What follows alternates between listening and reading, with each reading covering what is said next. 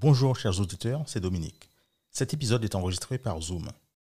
La qualité audio n'est malheureusement pas au rendez-vous, mais l'invité, lui, est de qualité. Nous vous souhaitons tout de même une bonne écoute.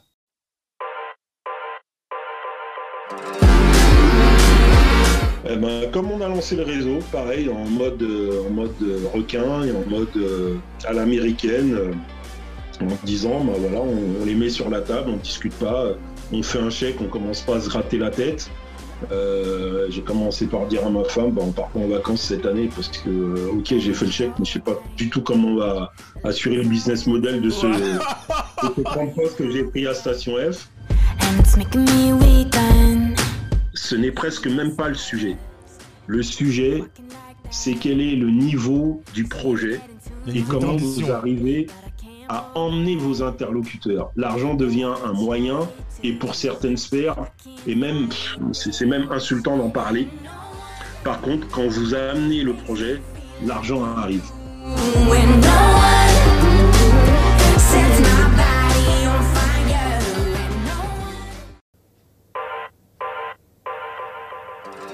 Et si on créait le futur ensemble? Avec On réinvente le monde, on vous propose de venir participer aux prochains changements et de découvrir les solutions et les héros de demain. Nous allons à la rencontre de gens passionnés, entrepreneurs, sportifs, artistes, créateurs et bien d'autres encore. Et si tu veux créer le futur avec nous, installe-toi et très bonne écoute.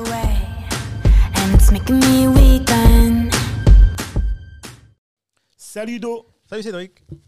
Bienvenue pour un nouvel épisode de On réinvente le monde. Yes. Alors aujourd'hui, on a un invité avec nous là. Alors, je vous dis très sincèrement, vous pouvez pas rater l'épisode. Là, c'est le boss. S'il y a un boss à avoir en outre-mer, c'est lui. Alors pour tous ceux qui écoutent là, vous avez intérêt à écouter parce que c'est un épisode en fait, qui va être super intéressant et je pense que vous aurez une leçon de vie sur pas mal en fait de principes euh, qu'il ou elle nous donnera. Je vous dis pas c'est qui. Alors pour savoir c'est qui, pour savoir c'est qui Do, alors je donne quelques indices. Quoi, le petit Do, jeu encore si, alors, si je te dis euh, Guadeloupe, Martinique, Réunion, Sainte-Lucie ou pas, ou même je te dis New York, tu penses à quoi toi? À la base, je t'aurais dit outre-mer, mais je t'aurais dit international. Là. Yes.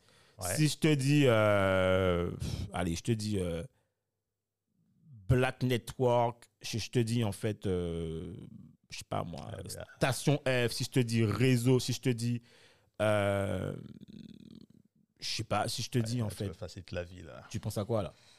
Euh, Black Network, euh, Outre-mer euh, Network. Ouais, ça- là, tu, tu me facilites la vie là. Attends, et, et- et- Merci. attends, et si je te dis en fait entrepreneur, si je te dis en fait euh, euh, perso- enfin, personne qui va en fait euh, mentoring, et si je te dis en fait Paris, et si je te dis nouvelle PME, Ah, ouais, mais là, là, là, là, facile là, merci. Comme d'habitude, tu, tu es gentil avec moi. Là, c'est Daniel Erso. voilà. Donc on a, on- Merci. alors on a avec nous la chance d'avoir Daniel Yerso, et je tiens à préciser que c'est l'un des rares, c'est même pas un échange que vous aurez parce que c'est pas quelqu'un qui est qui va passer sur des plateaux de télé tout comme ça. Donc c'est super rare. Daniel, bonjour. Salut Cédric, salut la Daniel. famille. Salut Daniel. Donc Daniel, comme je te disais en off, pour moi, c'est un et je, je tiens à le dire en fait, même en public, j'ai pas peur de le dire. Pour moi, c'est un réel honneur en fait d'avoir avec nous Daniel. Dan- Alors pour présenter Daniel en fait, avant qu'il puisse dire en fait qui il est, mais moi je vais présenter rapidement parce que pour moi c'est c'est un coup de cœur. Daniel en fait c'est euh, le président bien sûr d'Outre-mer Network, d'accord, mais qui est pas tout seul, qui a une équipe derrière lui. Donc il n'est pas tout seul. Souvent on parle de lui, mais en fait il n'est pas tout seul. Je tiens à préciser. Il y a une équipe derrière lui.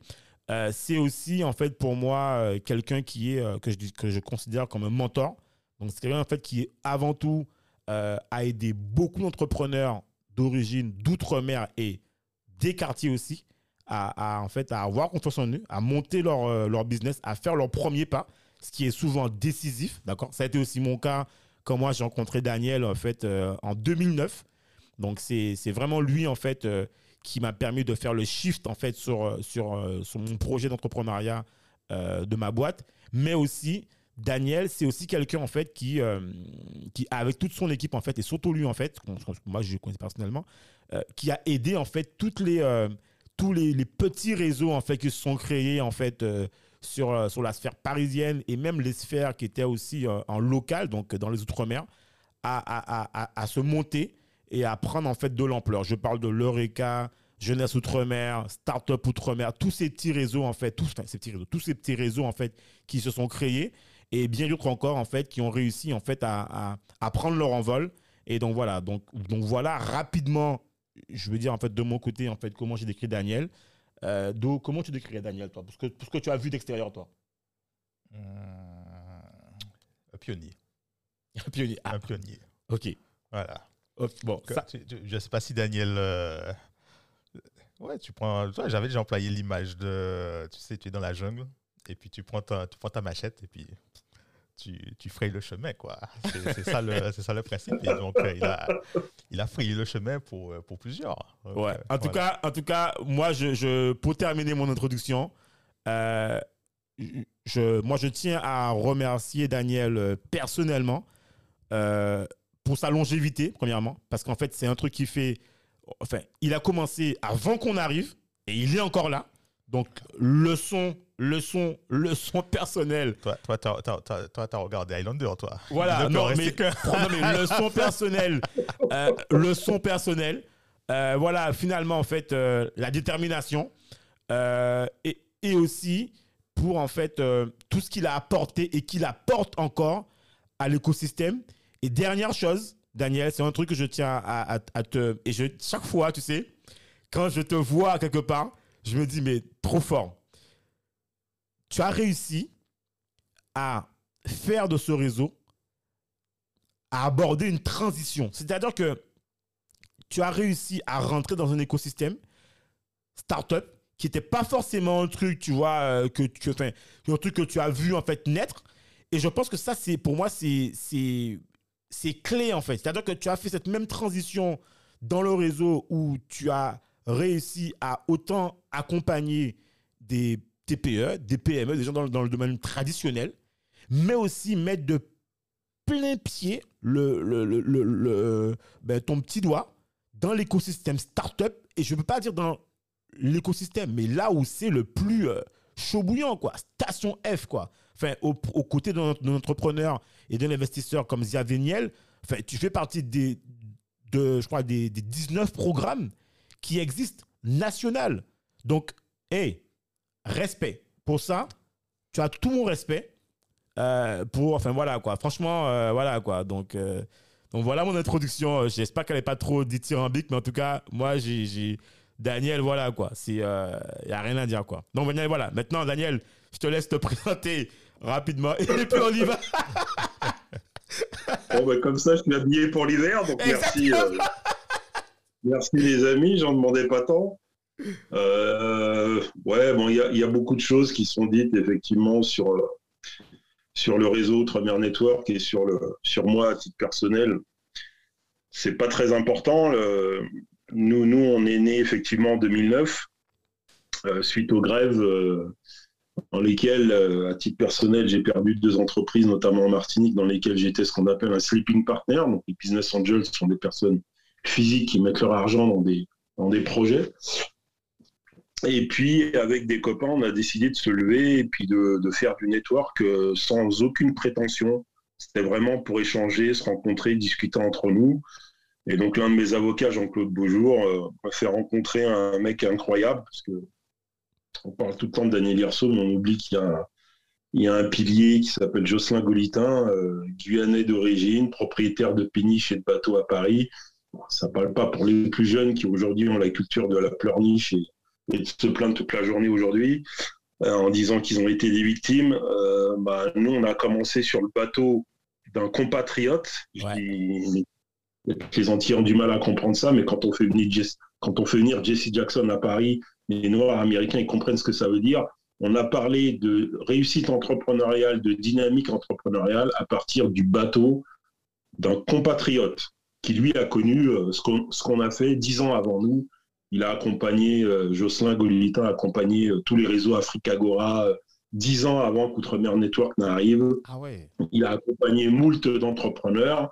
Et quand nous, on est arrivé, il s'est dit, tiens, encore un farfelu qui croit réinventer l'eau chaude. Euh, il m'a dit, ben, tiens, voilà, tu veux faire des événements pour les entrepreneurs, c'est bien, je, te, je te mets mon bateau à ma disposition, là, la facture, tu payes ou tu dégages. Et euh, bah, j'ai, euh, voilà, on a embrayé le truc, on a été très heureux. On a commencé, on était très peu nombreux. Cédric, tu as fait partie des, premières cohortes, quasiment des premières cohortes qui sont venues. On a commencé, on était 80. Et puis après, on a terminé à des, des networks qui se faisaient entre, 100 entre 120 et 150 personnes sur chaque, euh, chaque network. Et puis en gros, depuis 10 ans, on a fait, on a mis en réseau, bout à bout, un peu plus de 10 000 étr- entrepreneurs et salariés en 10 ans. J'y bien sûr, tous les événements qu'on a fait euh, en dehors de l'aspect communautaire. Euh, et l'essentiel, c'était pour trois choses. En fait, depuis 10 ans, on essaye toujours de faire la même chose, on n'a pas changé. On essaye de faire rimer innovation et outre-mer et de parler de l'outre-mer sous un volet très positif à des gens qui connaissent pas l'outre-mer. On essaye d'apporter modestement, avec beaucoup d'échecs, donc on se raccroche euh, euh, aux quelques réussites que nous avons. Peut-être qu'on en parlera pendant l'entretien Si, sur les solutions de financement.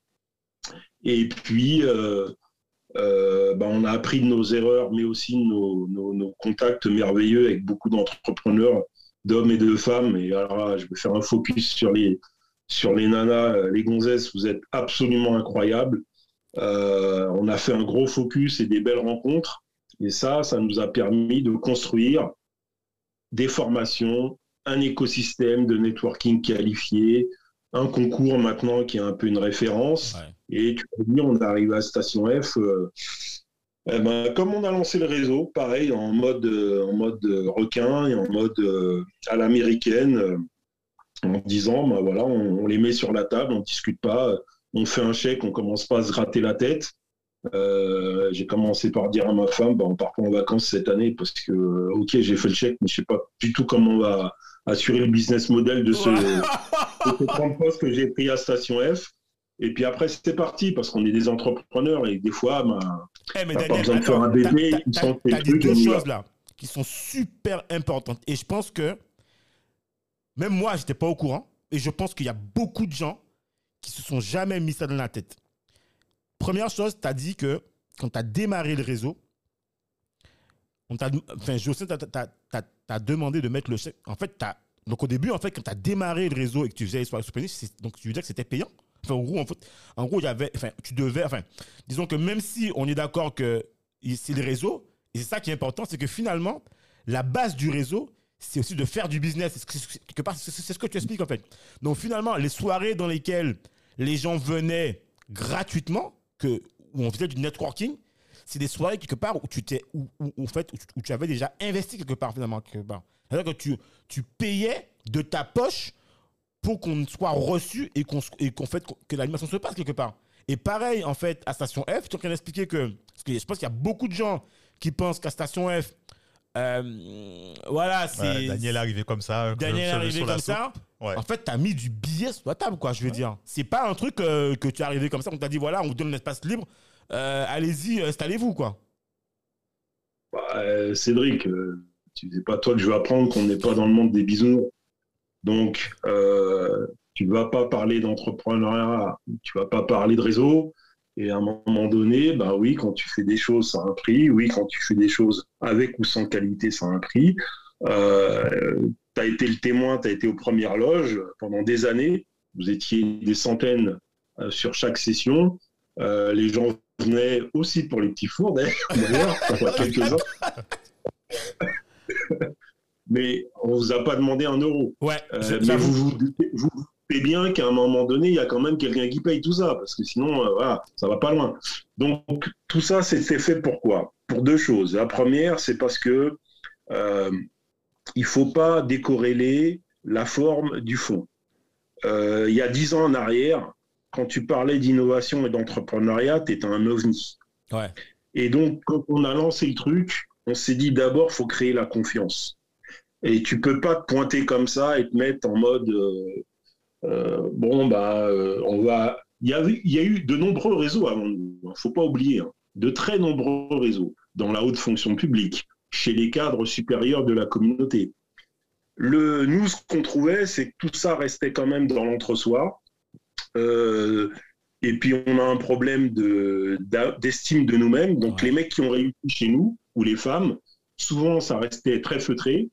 Ça se la racontait beaucoup, faut le dire entre nous. Oui, c'est vrai, ouais, c'est Euh, clair. y compris dans le réseau. hein. Oui. Euh, le nombre de gens qui m'ont dit euh, Ouais, on va pas rester sur une péniche quand même, là, on commence à avoir un peu de maturité, on va faire autre chose. Quand ça se qu'on reçoit Jesse Jackson sur une péniche, j'ai dit Bande d'abrutis.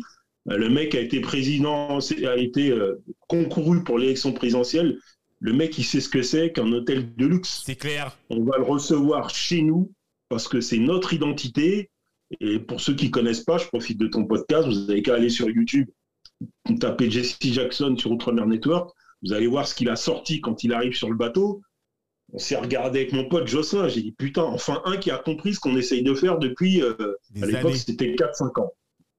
Et donc si tu veux, bien sûr qu'il faut faire cet effort-là, et je ne l'ai même pas fait comme un effort. Moi j'étais content de le faire parce que je me disais, bah, il y a la communauté qui se réunit et l'essentiel, c'est qu'on parte du fond.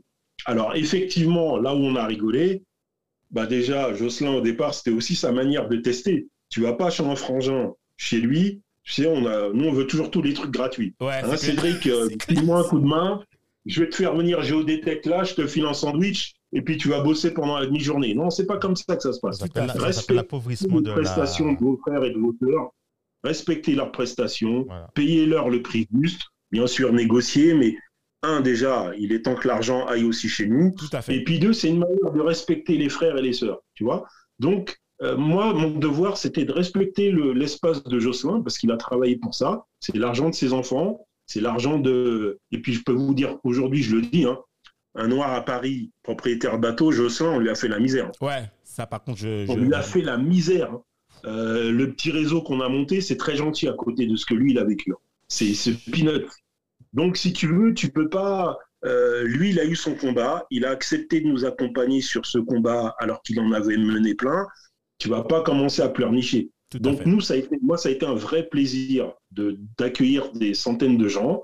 Euh, certes, ben voilà, c'est sur fonds propres. Pourquoi on l'a fait sur fonds propres Parce que déjà, on est des entrepreneurs, on n'a pas, on n'a rien à demander. Et deux, rappelle-toi, à l'époque, c'est vrai, c'était sous, fait sous un volet associatif. Tout à Chez nous, les associations ont l'habitude, l'art et la manière d'aller quémander leurs 3 euros, etc. Tout à fait. Moi, c'est un truc qui me saoule. Et quand un politique commence à me regarder de haut en me disant il va falloir que, j'ai juste envie de lui dire bon, écoute, euh, Ouais. ferme-la physiquement à tout jamais, bouge de là, on va faire nos trucs nous-mêmes, et puis euh, on- tu reviendras voir. Toi-même, tu viendras prendre des petits fours. Et c'est exactement ce qui s'est passé. C'est-à-dire qu'on a fait nos événements, les gens sont venus en masse, euh, ont pris du réseau, certains ont fait du business, euh, peu au départ. On a beaucoup échoué parce que derrière le réseau, et pourquoi on l'a fait aussi, je suis pas, je vais pas, je vais dire la vérité aussi. Euh, pourquoi on a fait tout ça C'était pour repérer aussi des entrepreneurs méritants avec lesquels soit on pourrait faire du business, Yes. Ou investir. soit dans lesquels on pourrait mettre des tickets. Tout à fait. Exactement. Et donc, toute cette stratégie, c'était de se rendre compte qu'il faut faire de la masse pour essayer d'avoir un panier un peu intéressant, de regarder quels sont les projets, et puis euh, dossier après dossier, network après network, essayer de regarder. Ensuite, ça constitue un noyau d'en- d'entrepreneurs bienveillants, me semble-t-il, en tout cas dans le réseau, qui ont essayé de se, se souder, de s'apporter des conseils. À titre personnel, je sais qu'on a eu beaucoup d'échecs parce que ben, c'est la, vie entrepreneuriale, c'est la vie des porteurs de projets. Il y a 80% de casse, ça c'est tout à fait normal. On a commencé d'ailleurs dans les quartiers populaires et très très tôt, on a commencé à mélanger les réseaux. Donc Ouais. on a fait du réseau communautaire, mais nous, notre marque de fabrique, c'était de faire venir les grands chefs d'entreprise du CAC 40 et de les mélanger avec des entrepreneurs. Et donc, très très tôt, on a fait venir Xavier Fontanet, ancien PDG Silor, euh, Dan Serfati à l'époque où il était euh, à la tête de Viadeo, Franck Ribou quand il gérait Danone. Ouais. Et ça se passait super bien. Pourquoi? Parce que que le mec il est réussi ou que toi tu commences, en fait, on parle tous d'entrepreneuriat, de business model, d'acquisition client, de stratégie marketing, euh, comment vous êtes tapé à l'international, comment je peux appliquer ça? Euh, avec ma stratégie concurrentielle sur mon marché, dans ma région, dans ma ville, Ouais. dans, dans mon commerce. Et ça, ça a été euh, très très bien ressenti. Ça a apporté beaucoup de mentorat. Et puis, ça a eu beaucoup de bordel. Pourquoi beaucoup de bordel? Explique. bah, parce que tu nous connais, euh, nous on était en mode, et on est toujours, mais on était en mode foufou au départ. On était très en mode roots. Faut investir chez les frères, faut Ouais. investir chez les Renoirs, faut mettre de la thune chez les frangins, chez les frangines. Il n'y a pas de problème, etc. Je me rappelle de deux, trois béquilles qui se sont aventurés sur nos networks. Les mecs, ils flippaient, restaient à la porte parce qu'ils n'avaient jamais vu met à faire une manifestation, qu'est-ce qui se passe? Mais non, rien, il n'y a pas de problème. Et, et en fait, on a fait toutes les erreurs. On a, euh, ça a été une, une catastrophe en termes d'investissement. Oui, On a fait toutes les, euh, les trois premières années du réseau ont été une erreur fondamentale en matière d'investissement dans des projets. Euh, parce qu'on n'investissait pas sur les bonnes conditions, on n'investissait pas avec les bonnes métriques, et on pensait naïvement que le mentorat comme ça gentil allait suffire. ouais. Voilà. Puis on se heurte après aux fondamentaux classiques. Bah, la vie entrepreneuriale, c'est la vie entrepreneuriale. Euh, oui, un mec, quand il commence à être dans la restauration, qui commence à avoir de la thune, alors qu'il n'en a jamais eu, bah, il commence à faire n'importe quoi, quoi, parce ouais. que ça s'appelle du facteur humain. Et donc, moi, les boîtes dans lesquelles j'ai investi, le mec, il tirait la langue, il vient te voir en disant Monsieur Hirso, aidez-moi. Tu le vois six mois après, il commence à s'acheter une BM. Tu te dis C'est quoi le bordel Ah ouais. qu'est-ce qui se passe? Et en fait, tu comprends que c'est des gens en souffrance qui aujourd'hui, euh, le, le business commence à démarrer. C'est des gens qui n'ont pas compris qu'il faut réinvestir tes bénéfices pour croître beaucoup plus vite Tout à et qui sont dans une euh, logique immédiate. Et donc, on s'est dit, on va reprendre tout à la base. On va former des entrepreneurs. D'où notre réunion avec euh, Xavier Fontanet. Donc, on a, on a monté une formation avec euh, la fondation HEC et Xavier Fontanet qui s'appelle les Jeudis de la stratégie. Ouais. En. 8 ans, on a formé euh, les JDS, c'est ça. On a formé un peu plus de 1200 entrepreneurs et salariés. En 8 ans, 95%, ça c'est notre fierté, vient des Outre-mer. Parce que ça, au départ, c'est pas nous qui l'avons inventé. C'est né dans les quartiers. Moi-même, j'ai suivi la première formation. Et grâce à José Jacques Gustave, en fait, on a, on a foutu ça en visioconférence. Voilà encore un truc qui me fait rigoler aujourd'hui. Ouais. Les gens redécouvrent la visioconférence. L'Outre-mer connaît la visio depuis 20 piges. Ouais, de- Euh, ouais. Ça, on pourra en parler aussi. Exactement. Et donc, on a poussé ce truc-là. Euh, ça a aidé des gens qui n'avaient pas de culture ou de formation d'école de commerce à se structurer. Tout à fait. Et puis, très vite est venu euh, le BCG, Boston Consulting Group, qui est euh, l'un des cadors en matière d'audit, plutôt Ah oui. pour les grands comptes et, on va dire CAC 40, SBF 120. Et là, c'est moi qui pitchais. Ben, comme vous, vous pitchiez chez nous, ben là, c'est moi qui pitchais à la direction du BCG France. Euh, et j'avais 20, 20 ou 25 dossiers et ils en accompagnaient que 4. Donc je pitchais dans le directeur du, du BCG France qui choisissait, on avait monté un dispositif, c'était une hotline. Pendant un an, les quatre lauréats avaient accès gratuitement au savoir-faire du BCG en matière de statistiques, stratégie. ouais, Mais ça Et eh, ça roadmap, coûte une blinde. Je sais pas si tu te rends compte, Voilà. mais ça coûte une qui connais, blinde merci. ces études. Exactement. Quand on connaît la journée de, de consultation du BCG, Ah ouais. Et comment on a vendu ça? Alors là, j'ai moi-même assisté à un exercice de vente hors norme. C'est, je, je, s'il y a un seul mot à retenir de ce podcast, c'est euh, l'entrepreneuriat doit être un générateur de confiance. Et en fait, on C'est-à-dire, explique ça. C'est-à-dire, pour toi, ça, veut- ça, ça veut dire quoi pour toi? Ouais, le- la confiance est au cœur de tout dans la vie. Et pour moi, euh, vis-à-vis du business, d'ailleurs, une vente, qu'est-ce que c'est qu'une vente? Sinon, un acte de confiance. J'ai confiance en euh, la capacité de Cédric à remplir sa prestation de service en temps, en heure et selon le cahier des charges que je lui ai fourni. Bah, euh, donc, je signe mon devis et je signe mon bon de commande. J'ai confiance en le savoir-faire de tel ou tel professeur pour, pour, pour m'accompagner ou telle boîte de conseil, etc. Donc, c'est un acte de confiance que tu génères et que tu payes, en fait. Tu es content fait. de payer et tu penses recevoir un service, un produit, ou quel qu'il soit. Et ben, cette génération de confiance, elle se traduit aussi quand tu es sur les réseaux en, euh, en mentorat Et nous, ce mentorat, on l'a vécu de près. Xavier Fontanet, pour moi, c'est l'un des grands capitaines d'industrie français. Ouais, quand même, c'est clair. Beneteau, premier mondial. Eurest, premier mondial. Isilor, premier mondial. Trois Ouais. fois de suite, le mec. hein. C'est pas un tocard qui a fait, euh, qui sort de je sais pas d'où, euh, piloté par des politiques pour arriver euh, à prendre la tête d'un grand groupe. Donc trois fois, le mec a porté des, des projets à un statut de premier mondial. Et ben quand vous avez la chance de croiser des gens comme ça, un, vous, vous êtes obligé d'être au niveau, Ah ouais, première chose. peux pas. Donc, on a haussé notre niveau de jeu. Et deux, en fait, ces gens-là, au lieu d'aller les voir bêtement pour leur demander de l'argent, deux francs, deux, trois, six sous, etc., nous, on s'est dit, et c'est là où la culture antillaise, et c'est là où la culture africaine est très forte, et c'est la nôtre, donc on n'a pas à se forcer. Nous, on a, par l'éducation, on a un très grand respect de nos aînés. C'est vrai. Même si Effectivement. perd un Ouais, c'est peu, nos valeurs. C'est c'est une de nos valeurs, effectivement. mais c'est une grosse valeur. Et ben, tu sais ce qui a fait la différence, c'est que moi, je me suis, je fais partie des gens qui se sont battus au sein des équipes. Ça s'appelait pas les JDS avant, mais ça s'appelait la nouvelle PME. Qui, on, on s'est battu pour dire à quelques-uns, les gars, arrêtons de faire des gratteurs avec des mecs du 440, c'est des Formule 1. Ces gens-là, ils sont sur une fin de vie professionnelle Tout à fait. ils sont des euh, puits de science, de réseau, de savoir-faire.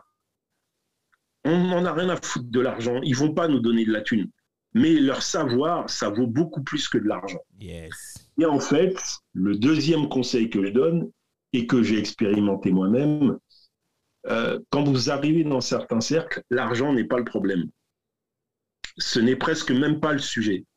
Le sujet, c'est quel est le niveau du projet et comment vous arrivez à emmener vos interlocuteurs. L'argent devient un moyen et pour certaines sphères, et même, c'est même insultant d'en parler. Par contre, quand vous amenez le projet, l'argent arrive. Bon, pas, tout, le- pas tout le temps, mais Oui, mais la plupart du je- temps, ouais. Regardez cette maxime et souvent c'est réalisable. Et c'est ce qui s'est passé. Euh, On a signé avec le BCG en 5 minutes chrono. En Ça- 5 minutes chrono. Mais On est arrivé au BCG.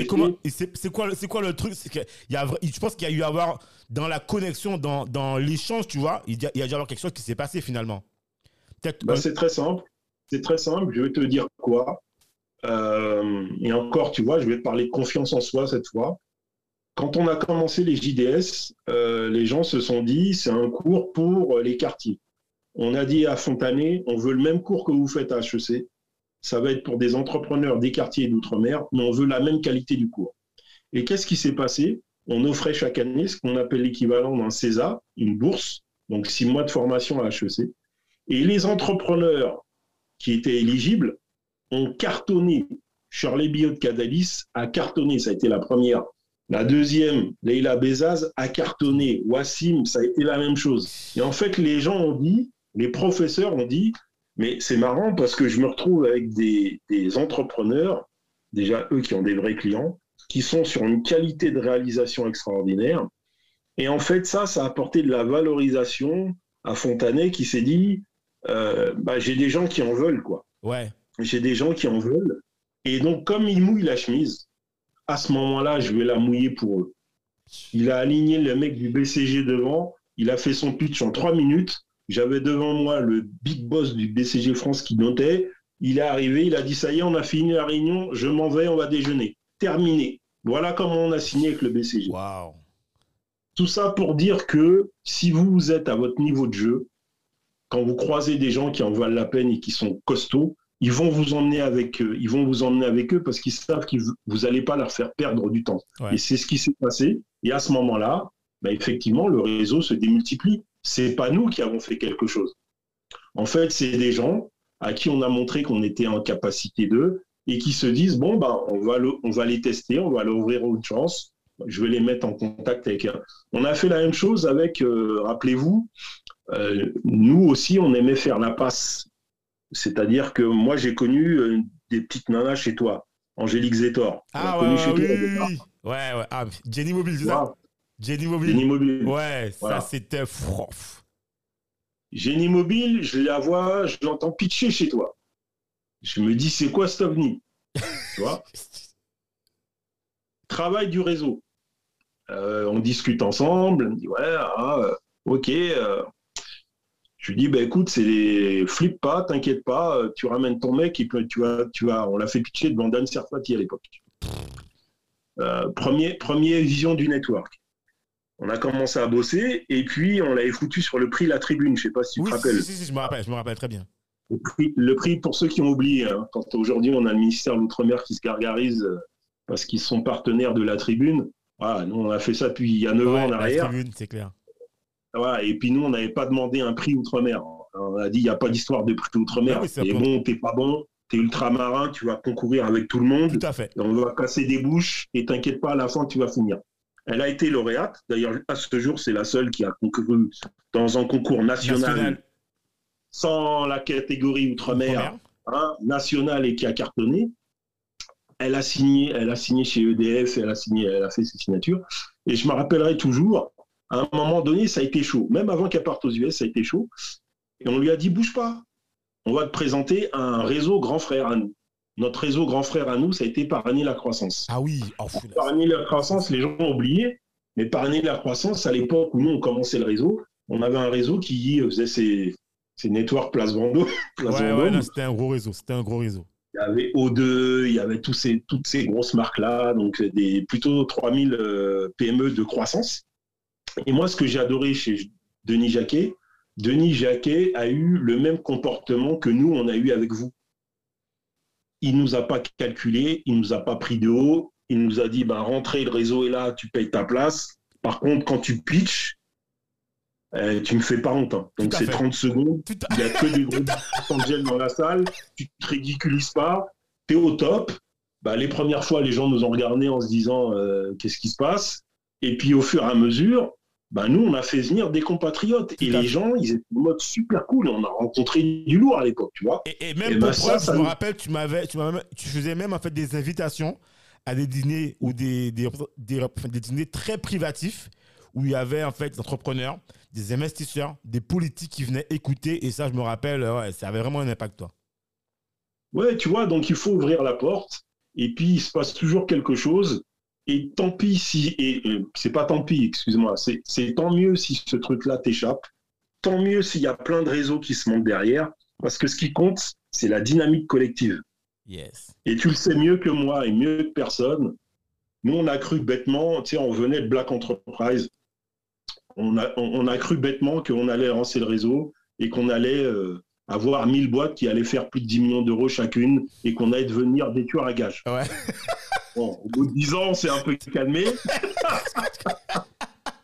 on s'est beaucoup calmé. Et donc, tu vois tout le travail de réseau qu'il faut faire pour trouver cinq projets qui tiennent la route. Ouais. Parmi les cinq projets, tu en as quatre qui vont commencer à survivre. Euh, En vérité, tu en as deux qui vont devenir des fusées. Ouais. Et, puis après, tu te dis merde, mais en fait, j'ai investi que dans un seul projet. Il faut que je recommence tout. On fait ça depuis dix ans, en vérité. Tu vois C'est vrai. Et d'ailleurs, tu quoi, attends, je vais encore plus loin. Je sais pas si tu te rappelles, à l'époque, tu venais, en fait, une fois tu t'es venu, euh, tu venais aux Antilles et tu venais avec des investisseurs et tu m'appelais, tu me disais voilà, le RECA, euh, on arrive, il nous faut, euh, il nous faut en fait des projets et tu me disais bien, Cédric, tu sais très bien, il me faut des projets sérieux. En fait, et je comprenais, parce qu'une fois tu étais venu avec tes Runner, je sais plus qui, en fait, voilà. Ouais. Et euh, je me rappelle de la difficulté qu'on a eue pas trouver des porteurs de projets, mais à trouver en fait des projets cadrés, avec un business plan, avec une logique euh, financière et rentable. Donc tu vois, tu as plein, t'as plein d'équations. Et quand tu regardes en fait, quand on a re- reçu en fait les, les pitch decks ou, les business plans, à la fin, il n'y avait, pas il y avait pas beaucoup d'élus en fait. Il y avait des élus, mais il n'y avait pas beaucoup d'élus. Et je crois même qu'à la fin, il me semble qu'il n'y avait pas eu d'investissement. Il y a peut-être eu des pourparlers sur une ou deux boîtes maximum. Et je crois pas que ça. Et pourtant, vous aviez fait Guadeloupe, Martinique. Guyane, je suis pas sûr.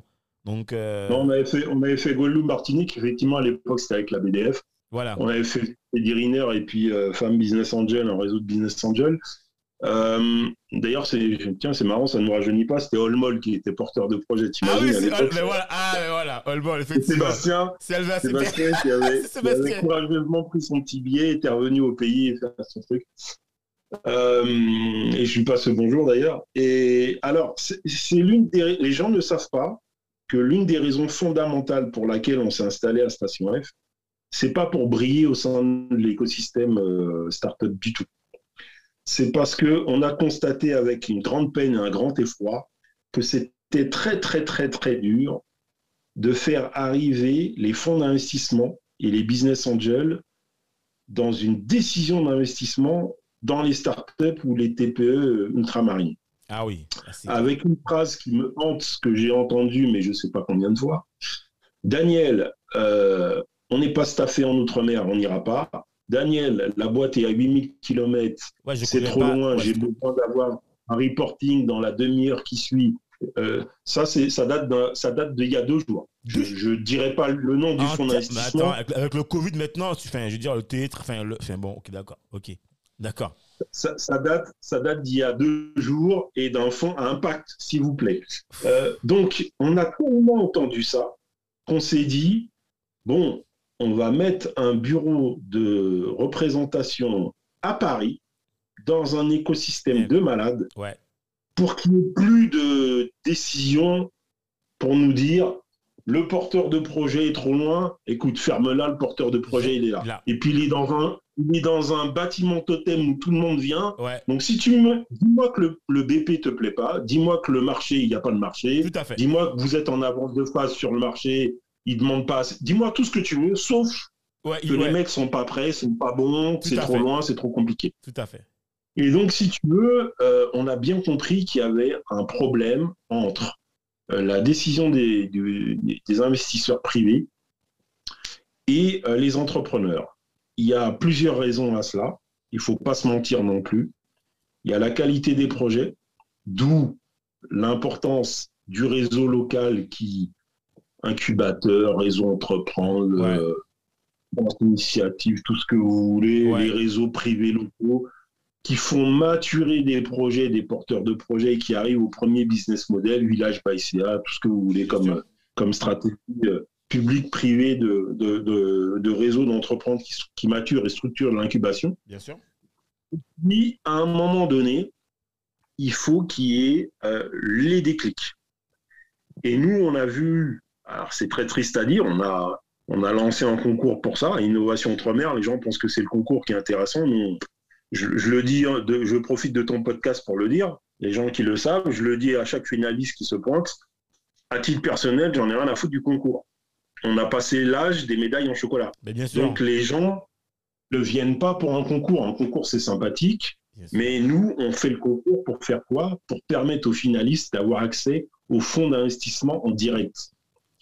Ils ne signent aucun papier, ils ne signent aucune décharge, il ne signe aucun contrat en direct avant d'avoir vu les fonds. Aucun. Je mets au défi n'importe qui de me dire qu'on leur a fait signer quoi que ce soit. La rencontre est gratuite, elle est en B2B. Ils ont, et puis en plus, on n'a pas ramené le, le petit junior, on a la liste junior du fonds. Hein. On fait venir le président du fonds. Ah ouais Ah ok, d'accord. Depuis 5 ans, on fait venir les présidents de fonds. Ah Alors, Mathieu Cornetti est venu puisque c'était notre partenaire. Bon, maintenant, il est passé, je l'expliquerai, on a changé de braquet, donc hein, on a changé de partenaire, mais pendant cinq ans avec Mathieu, on a monté ce concours, donc le, président de Impact Partenaire était à la. Tout à fait. On a fait venir Interinvest, Benjamin Cohen. Daniel, Impact Partenaire, c'est l'un des rares à avoir mis des billes en Outre-mer. Euh... Ouais. On va dire, on va dire ça. ben, en fait, Carrefourly, c'est un partenaire. Carrefourly, euh, il y a qui encore euh, ben, Ils ont quand même mis des billes chez, euh, chez, chez Shopil. Enfin, tu vois J'en connais pas. Enfin, alors, à part quand tu as une boîte à dimension, comme tu disais, moi, j'aime pas trop parler de boîtes ultramarines, puisque tu vois, on met des boîtes à part entière, comme tu dis. Et que quelques. moi, tu vois, on, ton business, c'est il crache ou il crache pas, en fait. C'est tout. Euh, je suis une boîte. Je peux être localisé dans les Antilles ou localisé à Paris. La question, c'est c'est quoi mon marché? C'est quoi ma rentabilité? Et c'est quoi, en fait, ma projection? Donc, finalement, je, suis, je te rejoins là-dessus. La question de dire, en fait, euh, je connais pas, c'est en Outre-mer, c'est un faux questionnement, finalement. Euh, la vraie question. De du point de vue des investisseurs, d'ailleurs, maintenant, on s'en amuse tellement. Euh, alors, les pitchs chez nous, c'est 30 secondes. hein, parce que les, élév- les elevator pitch, c'est pas un faux, euh, un faux concept chez nous. Euh, c'est vraiment vrai. Les jeunes qui arrivent chez nous en, en, en batch, les, qui sont nouveaux sur les batchs, comme souvent il y a des investisseurs qui visitent la station et qui montent des marches, on lui dit tu as 30 secondes pour choper ce mec-là et choper sa carte. Jusqu'à ce que un jour il arrive quelque chose. Donc les premiers ils souffrent un peu euh, et l'élévateur pitch est 30 secondes. Et souvent ce qui nous faisait beaucoup marrer, c'est que euh, tu as un effet wow souvent quand tu restes uniquement sur la thèse, l'activité, le projet et la phase de développement. Ouais. Et souvent, la question qui arrivait derrière, c'est super, la boîte, elle est où? Ouais, exactement. Ouais, Elle est en Guadeloupe, elle est à La Réunion, elle est en Martinique. Et là, tu voyais dans les yeux de l'interlocuteur que tu l'avais perdu. Et ça, on l'a vécu pendant, et on continue à le vivre pendant des années. Voilà. Et ça nous a beaucoup amusé, même si ça nous énerve un peu. Et on se dit, ben, quelle solution, une fois qu'on est énervé, c'est bien, mais il faut pas en rester là, c'est quelle solution on apporte à ça. Et donc, c'est pour ça qu'on a mis en place ce concours, dont le, le- j'ai vu, il y a des gens qui étaient souvent pas satisfaits, je m'en excuse, parce qu'effectivement, tout ça est fait un peu... On est des artisans, nous, les gens pensent qu'on est devenu institutionnalisé, qu'on est, euh, qu'on gère des millions, qu'on est à l'arrache. T'as- Tu as géré un réseau, donc tu sais très bien comment ça se passe dans les coulisses. La veille, tu fais. Enfin, c'est le... généralement, c'est une petite équipe qui font tout de manière manuelle et t'es tout seul en fait. La réalité, donc bref, bon, je vais pas. Voilà. tu, tu connais par cœur. Donc voilà, euh, nous, c'est exactement ça. Et euh, on fait ça de briques et de broc. Mais euh, effectivement, chaque année, bah, on a commencé, euh, la première année, on a levé que dalle. C'était 700 000 euros. C'était tout pourri, tu vois. Quand La même. deuxième année, 1,5 million. Ouais, mais c'est de la merde. Enfin, pour, pour, pour des réseaux comme nous, on s'est Oui. dit, putain, c'est pas possible. Et puis la deuxième année, 1,5 million. La troisième année, 1,5 million. Après 3,5 millions. Tu vois, l'année dernière, on a fait 4,5 millions et demi de levée. Cette année, on s'est mis une target à 5 millions. On a déjà annoncé 1,6 million. Donc là, il faut que je me bouge le cul parce que j'ai j'ai 3,5 millions et demi à aller chercher d'ici euh, la fin de l'année. Et donc, en fait, qu'est-ce qu'on a commencé à voir? On a commencé, un, à avoir des fonds qui faisaient des dossiers, chose importante. Super. Deux, on a commencé à avoir des fonds qui se battaient pour faire des dossiers. Là, on s'est dit, ah, ça commence à sentir bon. Et puis trois, ben, parce que tu commences à nous connaître, euh, à un moment donné, y compris quand c'est des fonds qui sont des, des potes, mais quand ils font pas le job, ah, c'est là qu'ils tombent sur... euh, là, on se met en mode quartier. Là, il y a ma casquette des quartiers qui revient, et je te dis, écoute, mais gros, vas-y, barre-toi de là, j'en ai rien à foutre que tu sois un fonds connu. Si tu fais pas le job et si tu mets pas des thunes, un euro, ça fait 80 dossiers que qu'on t'a présentés. Si t'as pas mis Ah un euro dans des boîtes comme ça, C'est que, ouais. eh que... ben, écoute, bouge. Ah. Donc, tu vois, il y a, il y a deux ans, on fait nominer euh, Sylvain Macaya, qui est un grand monsieur, euh, qui est partenaire chez, qui était partenaire dans le fonds ID Invest. ID Ah ouais, ID Invest, d'accord, ouais. Voilà. Et donc, ID Invest aujourd'hui a été racheté par Aseo, donc 20 milliards d'actifs sous, sous gestion. Et aujourd'hui, ben, Sylvain, il regarde des dossiers avec nous, et puis maintenant, en plus, il est partenaire du concours. Voilà. Ah ouais. Eh ben nous, voilà, ça c'est le travail du réseau. De dire, ok, tu as une difficulté, il n'y a pas de problème, tu vas chercher plus lourd encore. En plus, nous, on est content, parce qu'en plus, c'est un Renoir. Donc on dit, le message qu'on envoie, c'est bouge pas. Euh, T'inquiète pas, des mecs solides, il y en a partout. Euh, si, si tu sais tenir la route assez longtemps, des hommes et des femmes solides, tu vas en rencontrer tôt ou tard. Voilà. Et donc, ça fait très plaisir de voir que le montant des investissements monte. Augmente, tout à fait. Alors, je vais pas, je vais pas non plus vous raconter la belle histoire. Il y a, il y a- c'est très inégal, mais c'est ça l'entrepreneuriat. Euh, souvent, c'est même pas les lauréats qui lèvent. Je veux dire la vérité. Souvent, c'est des finalistes. On insiste beaucoup. hein. Ce qui est important, c'est d'être fina- finaliste, c'est pas d'être lauréat. Souvent, les finalistes lèvent plus vite, plus facilement que certains lauréats. Mais Daniel, Euh, normal. Regarde, jamais- quelque, regarde, quelque part, normal. Généralement, regarde, les lauréats, il y a le côté visibilité. On n'est pas. Tu sais, quand tu es lauréat, pour différentes questions, ça dépend du jury. Et le jury, en fait, oriente pas forcément le lauréat. En plus, dans le concours d'innovation où tu as des, des politiques, des trucs comme ça, la question, c'est pas vraiment, en fait, euh, qui, euh, qui crache. La question, c'est c'est quoi le, le projet le plus, tu vois ce que je veux dire, qui permet de rejaillir. euh, voilà. Donc, moi, je comprends clairement, en fait, c'est pas les mêmes enjeux. Et puis, aussi, en fonction du fonds, le fonds va investir en fonction de ce qu'il maîtrise. Donc, si tu as un fonds qui est plus orienté ou qui a déjà mis, imaginons que tu as un fonds qui a déjà mis des billes sur ce type de business, il va pas en remettre deux fois. Parce que lui, il met des billes sur le champion. Si le fonds, il a, choisi aussi, euh, il a vu qu'il y a une boîte qui a du potentiel et qu'il n'a pas encore là-dessus et qu'il est là-dessus compétent qu'il a la, techno, ben, il met des billes là-dessus. Donc, moi, je comprends tout à fait, en fait, cette logique de. de enfin, voilà, quoi. Donc voilà, il y a, il y, a, il y, a, il y a parfois des gens qui nous ont reproché, à juste titre d'ailleurs, je je ne cherche pas à me cacher, hein, le fait qu'ils n'avaient pas eu de relance, qu'ils n'avaient pas été assez suivis, qu'il n'y avait pas. euh, ça, je le comprends tout à fait. Il faut comprendre que le sujet du concours, c'est la levée, premièrement. Deuxième béquille, c'est l'attraction commerciale. Bon, là, on est un peu mauvais, donc on essaye de, de s'améliorer d'année en année. C'est de présenter des finalistes à des services achats ou des, responsables de services achats pour essayer de créer un peu l'attraction commerciale ou l'appétence pour transformer ça, pareil, en vente. Yes. Parce qu'à la fin, il n'y a que ça qui compte. Ben oui. Sinon, c'est du bullshit. Alors souvent, malheureusement, ben, il y a des belles histoires euh, en région, et puis quand ça arrive chez nous, euh, nous, on désosse la boîte de A à Z. Et quand ça passe en business, avant de passer en business unit, ben, ça passe dans des équipes. Donc, euh, on bosse avec des gens comme Pascal Latouche de chez Orange. Ah, Pascal, il il a, il a pas l'habitude de trop rigoler quand, quand il dénonce des, des dossiers. Donc, quand ça revient et que c'est pas bon, bah, c'est sûr que peut-être que le champion local, euh, quand on lui dit que son dossier c'est de la merde, c'est sûr que c'est très mal perçu. Ouais, mais C'est sûr que notre réputation en prend un coup localement. c'est clair. Mais moi, ce qui m'intéresse, c'est quand ça arrive devant la business unit du groupe, est-ce que ça passe ou est-ce que ça passe pas? Le reste m'intéresse pas. Tout à J'ai pas de, j'ai pas de avec ça. D'autant que je, je gagne pas un rond. Et puis après, bien sûr, il y a une dynamique d'accompagnement différente pour ceux qui souhaitent. Où là, effectivement, on a généré une offre de service pour ceux qui souhaitent être accompagnés sur la levée. Parce que ben, c'est comme ça, oui, on prend des fees euh, en cas de réussite. Ben, c'est normal. Et c'est euh, c'est ce, que, c'est ce que fait tout le monde et c'est comme ça qu'on survit. Et donc, le dernier modèle, c'est euh, c'est, euh, bah, une fois qu'on a fait tout ça, une fois qu'on a fait un peu d'accointance et de formation, euh, bah, c'est de s'accrocher aux réussites, de les regarder grandir.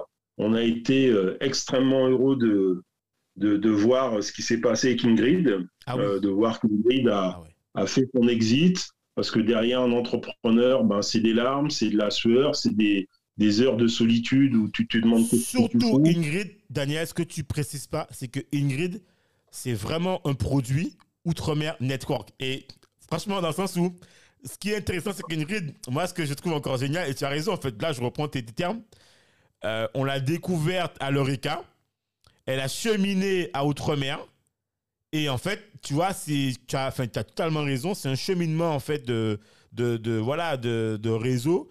Et, outre, enfin, aujourd'hui, tu vois, elle fait partie pour moi des cadres chez Outre-mer. C'est-à-dire que c'est, des gens qui ont grandi dans ce truc-là et qui aujourd'hui ont allègrement en fait euh, compris que eux aussi, tu vois, ils sont aussi des, déjà des mentors pour la nouvelle génération de ceux qui vont arriver. Ouais, c'est ça, mais j'allais dire, Ingrid n'est pas un produit Outre-mer Network. Ingrid est un produit, enfin, a créé son propre produit qui s'appelle Shopil. Et Ingrid a, euh, représente pour moi la femme qui a cru en elle et son projet. Certes, qui a rencontré une écoute bienveillante, mais euh, les, les gens sous-estiment, les gens sous-estiment euh, le travail qu'il faut Ouais. pour générer du business, le travail qu'il faut pour tenir ce business, le travail qu'il faut pour croître. Et alors là, je fais euh, un quatrième opus. J'ai l'habitude de le faire dans mes conférences, mais je le, je le dis euh, avec beaucoup de simplicité. Euh, c'est un- une, un- une bouteille à la mer que je lance auprès de tes auditeurs, de vos auditeurs. Euh, messieurs, soutenez vos femmes quand elles entreprennent. L'entrepreneuriat, c'est pas les petits fours et la sympathie, c'est la guerre. C'est la guerre. Une fois qu'on a dit que c'était sympa, ton projet est top, ouais, bon, ok, tout ça c'est bien, mais la vérité, c'est que c'est la guerre. Ouais.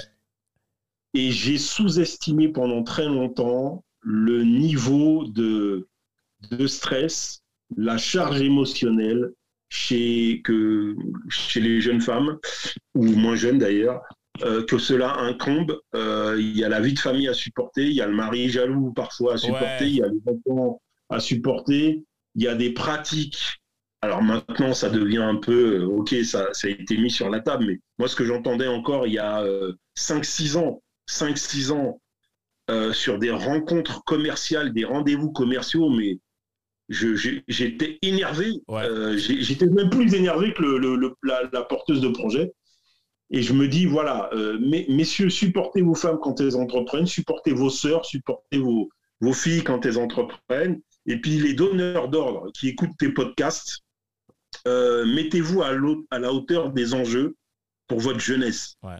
C'est un épiphénomène, ça concerne très très très peu de gens. Mais on s'en fout. Ne, ne bousillez pas la vie, l'envie, la dynamique de, de jeunes femmes qui viennent vous voir.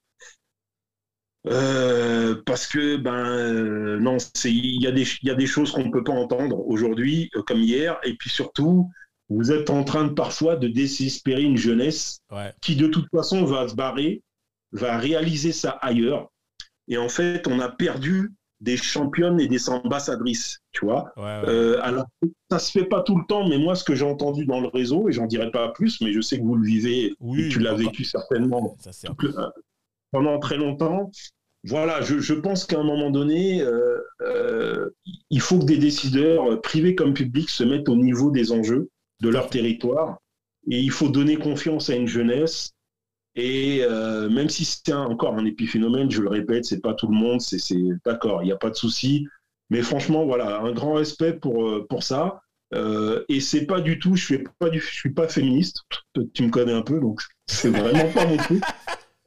C'est vraiment pas mon truc. Euh, je suis, je suis plus proche des 50 ans que l'inverse, donc je suis plutôt en ancienne version, moi. Ouais, ouais. Un mec Mais euh, je, je reconnais quand même que la plus grosse levée de fonds chez Outre-mer Network a été réalisée par une femme. Ouais. Euh, les deux exits derniers qu'on fait, c'est des femmes qui nous les ont réalisés. Ouais. Et il y a une vision du process pour arriver de 1 à 5 et de 5 à 10 que nous, parfois, mec, on a un peu tendance à, bon, voilà, Ouais, à zapper un peu. Et euh, je, je, je dois reconnaître que c'est assez, euh, c'est assez important. On est, je ne fais pas dans les quotas. Je déteste les quotas. Je sais que chaque année, on a euh, beaucoup moins de femmes qu'on souhaiterait euh, lauréates ou finalistes sur nos concours. Euh, mais on a toujours refusé de faire des quotas parce que, comme tu l'as dit, nous, on regarde le projet avant tout. On ne veut pas regarder sincèrement que le porteur de projet. Les personnes sont bonnes ou sont moyennes, mais. Et puis, bon, ce sont aussi nos partenaires qui font le tri. Et ah. puis, dernière chose. Oui. Non, vas-y, vas-y, vas-y, vas-y, vas-y, vas-y et puis dernière chose que j'ai envie de te dire, ben écoute, oui, on est arrivé à Station F euh, par un, par l'action du réseau. hein. Bon, les gens savent pas, mais toi tu le sais. euh, euh, on a commencé à faire connaître le réseau et l'outre-mer et l'innovation en outre-mer dans des cercles où on l'attendait pas Tout à fait. sur BFM radio d'abord, et puis après, quand BFM Radio est devenu BFM Business, ben oui, on a monté des spéciales outre-mer sur BFM Business, Tout à fait. et puis on a commencé à, à faire du réseau, et puis on a commencé à présenter ça bien avant Big, bien avant Viv- Vivatech, il y avait un truc qui s'appelait Osons la France, les gens ont oublié, avec euh. Haute de Tuin. Et Ouais. maintenant, on a présenté les innovations de, de- de- de l'outre-mer dans le fin fond de Lyon Tout à fait. sur Osons la France avec des gens qui te regardent en disant qu'est-ce qu'il vient foutre là, lui? Euh, Il vient nous parler de quoi? Et là, tu casses des bouches en train de parler du SWAC, euh, tu casses des bouches en train de parler de biodiversité. Et là, les mecs, ils, ils sont là, vous avez une carte, et là, tu leur dis voilà, c'est ça l'outre-mer. Il faut qu'on vous parle de cet autre visage-là aussi, des, des mecs qui sont sur le terrain et des femmes qui sont sur le terrain. Et on a d'ailleurs monté un forum ensemble avec Aude de- qui s'appelait Osons la banlieue. Et dans le cadre de ce forum, on faisait venir des jeunes femmes et du réseau. Et Aude faisait venir des femmes un peu plus matures qui avaient de la bouteille. Ouais. Eh ben, tu sais pourquoi et grâce à qui on est à Outre-mer, à Station F? On le doit à une compatriote que tu connais très bien, je la salue et je lui rends hommage d'ailleurs, une Guadeloupéenne, qui s'appelle Estelle Elbourg-Grava. et Estelle, Ok. exactement, Eh, Estelle, et Estelle qui rencontre Anne Bastiri lors de ce Osons la banlieue. Anne Bastiri, vous la connaissez pas, mais Anne Bastiri, euh, c'était l'une des anciennes directrices euh, de- d'une des branches de Iliad, donc une société de, de Xavier Niel. Et en fait, elle me présente Anne. Et c'est comme ça que Anne m'amène chez Iliad pour discuter et rencontrer bah, un jeune mec que je connaissais pas qui s'appelle Jean de la Roche Blanchard. Ah, sérieux se présenter avec moi devant moi tranquille. Je lui pitch ce qu'on fait et il me pitch ce qu'il fait. Bon, très bien. Euh, comme d'habitude, j'ai un peu de morgue et je raconte n'importe quoi. Je le vanne un petit peu parce que pour moi, je, je trouvais que c'était un gamin. Et après, je lui dis non, quand même, c'est Jean de la Roche-Brochard. Quand Ouais, même, calme-toi. Ouais, euh, c'est lui qui fait la pluie de beau temps. C'est clair. Et donc, voilà, on, se présente gentiment et je vois une brune passer comme ça. Et je me dis, tiens, j'ai déjà vu à la télé. Je dis, mais c'est pas euh, Roxane Barza, ça? Mais ouais, ouais, ouais, c'est Roxane Barza. Bonjour, euh, vous êtes qui Euh, Daniel Yerso, blablabla. Ouais, j'ai appris que vous aurez Station F dans deux ans. Ben, c'est génial, regardez ce qu'on fait. Et elle me dit très tranquillement, ben ouais, pourquoi pas, regardons. Ça s'est fait comme ça, Sérieux? Waouh. si simplement que ça. C'est dingue. Bien sûr, ils se sont renseignés derrière. Et quand je visite Station F, j'ai un casque de chantier. Station F est en travaux. C'est un petit jeune qui me fait visiter avec Marie. On visite, on finit la visite. Deux jours après, les mecs à l'américaine me disent Bon, tu prends combien de, de desks c'est là où il faut la casquette entrepreneur. Ouais. C'est là, faut pas faut pas commencer à dire clair. Alors, je vais voir la région Guadeloupe, Exact. je vais voir la région Martinique, je vais voir la région de la Réunion et je vais leur prendre un projet en- avec un SERPA, avec euh, un PDF en 8 pages. Ceci dit, de toi à moi, je vous donne un truc. Vous savez que j'avais averti les, certains élus en Guadeloupe qu'on allait arriver à Station F. C'est- Et, et du coup, t'as jamais. Bien avant que ça ouvre. Donc en fait, ça va être OK. Et je comprends, je comprends la suite. De toute façon, t'as jamais rien reçu. De toute façon, OK, d'accord. Je sais, de toute façon, je sais déjà. Bien, bien avant que ça ouvre. Euh, et j'ai fait visiter Philippe Joc la station euh, alors que c'était encore en chantier. Euh, le président de la CCI, euh, ouais. à l'époque. Et donc, c'est à ce moment-là que tu prends tes coronesses et que tu dis, messieurs, on y va. On Parce qu'à la fin, parce qu'à la fin, ce qui se passe, Daniel, ne me le dis pas à la fin, ce qui se passe, c'est que quoi qu'il en dise, quoi qu'il quoi qu'il se passe, tu seras toujours tout seul devant la décision. Et à la fin, Ouais. je, je sais comment ça se passe. En fait, le chèque, c'est toi qui le sors. C'est pas les gens qui vont te dire ouais, on va mettre, ok, prends toujours. À la fin, c'est toi qui es tout seul dans le projet. C'est exactement ça. Et c'est là où tu dis, tu le fais ou tu le fais pas. Euh, tu le fais en se grattant la tête, puisqu'à l'époque, les gens oublient, mais sur Paris, beaucoup de gens critiquent ces trucs-là. Tout le monde, euh, tu connais, on est. France- français et parisien. Alors, il n'y a rien de pire que les Parisiens. Ouais. Euh, tout le monde dit c'est génial, mais en même temps, les mecs qui te disent que c'est génial derrière, euh, ils sont en train de te tirer dessus en disant ouais, c'est de la merde, mais ça marchera jamais, etc. Tout à fait. Et donc, avant le lancement, il y a quand même beaucoup d'interrogations autour de ce truc-là. Et donc, nous, on arrive crânement en positionnant l'outre-mer là. Pour les gens qui sont venus sur la station, et euh, je vous invite, quand vous passez, vous aussi, ben, avec grand plaisir, si vous êtes chez vous, euh, mes voisins, c'est Microsoft, c'est Google, c'est L'Oréal, c'est Thales, Ouais, c'est le top. C'est le euh, top du top. HEC, Ouais, c'est Logitech, c'est l'INSAD. Et le seul petit poussé de la station, c'est Outre-mer Network. Et nous, on est Respect. arrivé en mode Riken, on a dit, Hey, il n'y a pas de négro fragile ici. C'est combien On paye?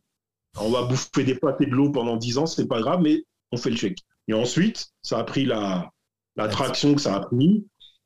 On a dit aux régions, bah, messieurs, si vous voulez venir maintenant, il n'y a pas de problème, on serait ravis, mais euh, voilà, voici Bah, les conditions. sont- le. Les voici les conditions.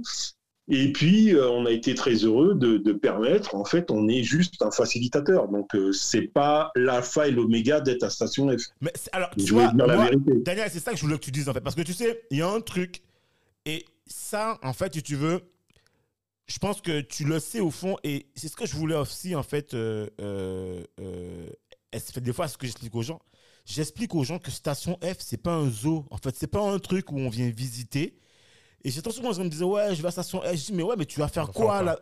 Les gens là-bas, ils bossent. Ils sont pas là pour venir visiter. C'est pas euh, Bibliothèque Constant Mitterrand. Tu vas pour bosser, en fait. Quand tu vas là-bas, soit tu as un rendez-vous, tu viens faire un truc concret, mais tu. Tu sais, j'entends souvent les gens dire Ouais, je vais à Station F, euh, je vais voir euh, Outre. Tu sais, ça, ça me fait rigoler. Tu vois ce que je me dis, mais les mecs, ils se pas. Les gens, ils se rendent pas compte que les gens qui sont là, ils sont. C'est des beaux. Enfin, tu vois, tu viens parce que tu as un truc concret. Et même les gens qui ont une- un espace à Station F, ils savent le prix que ça coûte quoi qu'il en soit, parce qu'ils pourraient avoir un local moins cher autre part pour X truc, ils sont là pour créer des opportunités et pour s'arracher. Et le temps que tu à Station F, tu as intérêt à briller parce que si tu es là pour une année et que tu as pris une console pour venir t'installer, t'es pas venu pour rater du papier, je veux dire, tu es venu pour soit lever des fonds, soit rencontrer du monde, soit faire booster ton business. Et le temps que tu es là, en fait, tu as intérêt à, à- Voilà, parce que je veux dire, la roue, elle tourne. L'année prochaine, il y a du monde qui arrive. Tout, dans tous les programmes, les gens, ils restent quoi? Trois mois, six mois? C'est pas là, ils sont pas là pour, euh, je veux dire, euh, tu vois, donc euh, c'est ça qui est important. Et j'ai envie de dire à tous les gens qui, viennent euh, des Antilles, euh, de Guadeloupe, Martinique, de Réunion, de Guyane, de n'importe où, et qui ont envie de se donner une opportunité, venez pas à Station F en mode euh, ouais quoi, super. non, si tu viens là-bas, c'est voilà, c'est un, ring de boxe. C'est un peu comme le MMA. Tu viens parce que là, c'est les meilleurs des meilleurs de la crème. Parce qu'en France, c'est un territoire énorme. Donc, si on a déjà l'opportunité d'y être et d'avoir accès à un portefeuille client ou réseau, il faut se battre. Parce qu'on n'est pas une start-up ou ni une boîte ultramarine. On est une boîte comme toutes les boîtes là-bas. Bah écoute, Cédric, tu as dit l'essentiel. euh, je te remercie de ce message parce que, alors c'était vrai les deux premières années, ça, allait beaucoup, ça commence à se calmer. Bon, le Covid a aidé aussi beaucoup, c'est vrai. Euh, D'ailleurs, nous, entre nous, on s'appelle le zoo hein, à Station F. C'est Ah pas ouais, vrai. parce que la première année, c'était abusé. La première année, tu avais des délégations étrangères toute la journée. Euh, nous-mêmes, on est, d'ailleurs, on avait nous-mêmes été limités dans nos nombres d'entrées par jour. Ah ouais. Parce que sinon, la première année, on allait passer notre temps à faire des visites. Euh, non, si, si tu veux, bon, c'est c'est vrai que c'est un bâtiment hors norme, c'est un écosystème un peu hors norme, euh, etc. Après, c'est vrai, je vais rétablir deux, trois choses. Un, tu as tout à fait raison. Station F n'est pas l'alpha et l'oméga. Euh, Il y a plein d'écosystèmes qui existent, qui sont même beaucoup plus puissants euh, que ce que tu trouves à Station F et qui tournent dans toute la France et toute l'Europe. Donc les gens, les entrepreneurs n'ont pas attendu Station F pour monter des entreprises. Tout à fait. Donc ça, faut démythifier ça. Il y a un aspect bâtiment totem formidable, mais ce n'est pas le tout. Station F, il faut le prendre comme un, un centre commercial en fait pour les entrepreneurs et les startups. Tu as tout sous un même toit. Tu as la partie institutionnelle dédiée à l'entrepreneuriat, euh, French Tech Central, euh, les douanes, l'URSSAF, BPI Les pays. France Ouais, d'accord. tous les institutionnels dédiés, tu as une hotline, tu prends tes rendez-vous, c'est comme à la Sécu, tu prends tes rendez-vous, tu as plein de workshops dédiés, tu avais les programmes, maintenant ils sont partis de Google for Startup, mais avant tu avais Google for Startup qui était en résidence. Tu as plein de projets et surtout, on est là pourquoi? On est là parce qu'on a l'obligation réglementaire de faire un atelier tous les trois mois à destination de toutes les startups de la station. Donc nos startups, gratuitement, elles ont accès aux ateliers de Facebook, en privé, Microsoft, HEC, etc. Ça, c'est dans l'intranet. Ouais. Tu vois Il y a une centaine de fonds d'investissement et de business angels partenaires sur la station. Donc, le travail des programmes managers, c'est moi, je passe mon temps à monter des rendez-vous avec les fonds d'investissement pour nos startups. Et donc, effectivement, le petit gain que tu vas avoir, c'est que peut-être qu'en territoire, la, la boîte va avoir un ou deux fonds d'investissement. Bah, c'est vrai que chez nous, elles vont plutôt en voir entre 10 et 15. Ouais, Voilà. Mais ce qu'il faut dire aussi, tu l'as très justement dit, certes, on est plus nombreux, donc on est 30, aujourd'hui, on est 35 programmes. Donc, Outre-mer Network n'est que l'un des 35 programmes il y a 1200 startups. Donc, ça veut dire que il y a 1200 startups, il y a 1200 concurrents aussi. Ah. Parce que des boîtes qui font des trucs lourds, à Station F, il y en a quelques-unes. Ouais, Des boîtes qui ont levé 5, 10, 15, 20 millions, il y en a quelques-unes.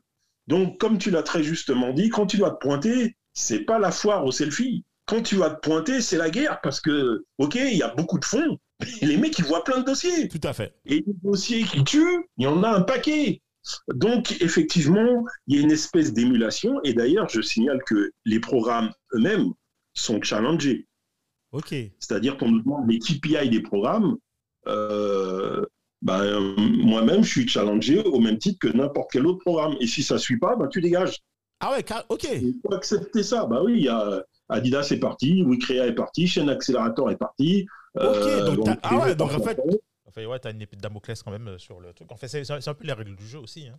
Ouais. C'est les règles du jeu, c'est l'efficacité, Donc, il y c'est a- la il y a performance. des- hein, donc, le- Il y a des programmes qui s'en vont parce qu'il n'y a plus d'utilité, puis il y a des programmes qui s'en vont parce qu'en termes de KPI, euh, ben, ça colle plus pour X et X raisons. Donc, à un moment donné, il faut laisser la place parce qu'il y a d'autres programmes qui veulent rentrer. Donc, si tu veux, je, te remercie de ce message parce que euh, on, a parfois on a l'impression que dans les territoires, on se dévalorise en disant ouais, mais euh, tu vois, l'écosystème n'est pas assez mature, c'est parce que je suis en Guadeloupe ou je suis à La Réunion. Non, non, c'est pas du tout ça. Déjà, en plus, avec le, en visio, on peut bosser à distance. Tout à fait. Non, non, il faut, faut vraiment faire un gros travail. Moi, ce que je dis dans chaque territoire, c'est les gars, je serai à votre place, je serai terrifié. Je serai terrifié comme moi, je suis terrifié quand on est arrivé à Station F. Pourquoi? Parce que chaque année, il faut te dire, putain, c'est quoi les deux, trois projets, les deux, trois missiles chaque année qui vont sortir de chez toi? Ouais. les deux, trois missiles chaque année que tu dois faire sortir de ton écosystème. C'est qui? C'est quoi? Comment tu vas faire ça? Voilà. Tu ne peux pas te contenter de faire que du network à la con. À Ça, c'est sympathique, 5 minutes. Il faut que ton écosystème, en plus, je dis ça pour ceux qui fonctionnent aussi sur l'argent public, il faut que tout ça, cet argent serve à quelque chose. Et ce n'est que sur cette condition-là que derrière, tu vas commencer à industrialiser vis-à-vis des fonds qui vont mettre des tickets. Parce que tu auras créé la confiance. Parce que tu auras tes premières sorties. Et les mecs vont dire, OK, on remet au pot. Et c'est parti. C'est comme ça que tu fais monter un écosystème en espérant qu'un jour, euh, les family office locales jouent le jeu et qu'elles commencent elles aussi à comprendre, parce que toutes les régions de France se sont structurées comme ça. Tout à un moment donné, tu as des grosses familles en région qui mettent de la thune dans l'écosystème et dans les startups, hein, pas pour les faire crever, mais qui mettent vraiment de la thune. Et donc voilà, on est, on est juste dans une phase de d'émergence d'écosystèmes euh, qui, qui sont interconnectés et, et d'outre-mer. On n'a pas changé, Cédric. Moi, depuis qu'on se connaît, je n'ai pas changé. Euh, je suis même pire qu'avant. C'est-à-dire que euh, voilà, nous, on sait ce qui va se passer en Outre-mer, on le voit. Je, te l'ai dit il y a dix ans. Malheureusement, j'aurais aimé avoir tort, mais voilà, on, voit ce qui se passe. On voit comment il y a plein de gens qui vont débouler de l'Hexagone, qui vont arriver encore plus massivement en Outre-mer. Et là, je parle de création de valeur. Je me fous de la couleur des gens. Moi, je regarde la création de valeur ajoutée. Et ce que je dis à tous les élus en local, ce que je dis à tous les écosystèmes en local, ne laissez pas des gens venir simplement comme ça. En plus, il, il faut juste penser à le leur demander. hein. C'est qu'on leur demande même pas. Pensez à faire des JV avec les belles boîtes, ou les nouvelles startups qui vont arriver. Il va y avoir un raz-de-marée sur l'or bleu ou l'économie bleue. Il y a plein de gens qui vont faire des JV. Ouais, mais quand ça va lever, ça va lever sur la région PACA, ça va lever sur la région de Brest, sur la, sur la Bretagne. Quand ces gens-là arrivent aux Antilles, il faut qu'on qu'on pense que tous les écosystèmes, tous, euh, depuis les incubateurs jusqu'au l'Eureka, jusqu'à tous les réseaux qui existent, messieurs, vous venez chez nous, vous êtes les bienvenus. Et les gars, voilà les conditions. Vous n'allez pas vous installer comme ça. Euh, nous, on rentre à 5%, on fait la JV, même à 95,5%, c'est pas grave. Il faut partager la valeur avec nos outre-mer. Et c'est comme ça qu'on va faire monter les écosystèmes. Parce que si on ne fait pas ça, on va générer de la frustration. Et cette frustration, on, sait comment ça va se Daniel, je terminer. te remercie. Je te remercie pour ce que tu viens de dire parce que euh, Dominique et moi, on a, c'est vraiment aujourd'hui ce qu'on, enfin, on peut te le témoigner. Ou- Alors, je pense que le Covid en plus a accéléré ce que tu viens de dire. Je te le dis clairement aujourd'hui. Et en fait, qu'on soit clair, nous on parle projet. C'est vrai qu'aujourd'hui, et c'est ce qui se passe, je prends un cas concret. C'est clair en fait. Imaginons que je sors, je, suis originaire de la région euh, PACA. Ben, en fait, pour moi, c'est pas compliqué d'arriver déjà avec des fonds levés en PACA ou avec une banque qui est en PACA, d'accord? J'arrive avec des fonds frais, je m'installe sur une stratégie business que j'ai identifiée en Outre-mer et je fais ce que j'ai à faire, tu vois? Et aujourd'hui, la réalité, c'est que le Covid, en fait, a accéléré ce schéma-là. Mais aujourd'hui, nous, en tant que, je veux dire, euh, ceux qui sont aux Antilles, je ne veux pas critiquer le système bancaire des Antilles, mais je, comme je dis souvent aux gens, il faut bien comprendre qu'aux Antilles, on est des régions ultra, périph- euh, ultra périphériques et que les banques qu'on a ici, c'est des banques de détail, tu vois. C'est pas méchant, mais en fait, je veux dire, genre, t'auras pas une banque d'affaires comme H- HSBC, euh, ils sont à Paris, tu vois je veux dire? Ils sont pas aux Antilles parce que pour X raisons stratégiques. Donc tous les gros centres d'affaires, ils sont sur la capitale, d'accord? Euh, aujourd'hui, on a vraiment, je pense que plus que jamais, on a vraiment besoin d'avoir une émulsion euh, de ces ultramarins avec tout l'écosystème qui peut exister, qui vient d'Afrique. Parce qu'attention, je tiens, Daniel, à signaler, sauf qu'on n'a pas parlé de ça, mais bon, le temps sera un peu court. Mais aujourd'hui, euh, euh, euh, il est où? Il est en Afrique du Sud? Il y, y a énormément de business qui se passe en Afrique, et surtout en Afrique du Sud, où les mecs, ils ont tout compris. L'Afrique du Sud, aujourd'hui, en fait, c'est un pays où ce que tu viens de dire, ils l'ont installé. C'est-à-dire qu'attention, quand vous venez faire du business chez nous, d'accord, voici les règles du jeu. C'est pareil quand tu vas au Brésil, tu viens pas faire du business comme ça en fait. Il y a- les Français ou tous les expats qui viennent au Brésil, il y a des règles en fait. Quand tu viens faire Euh, du je business, des rassure, hein. partenariats. Je te rassure. Je te rassure. Tu n'as même pas besoin d'aller aussi loin. Va faire ton cinéma en Corse. Tu vas voir comment ça va se passer.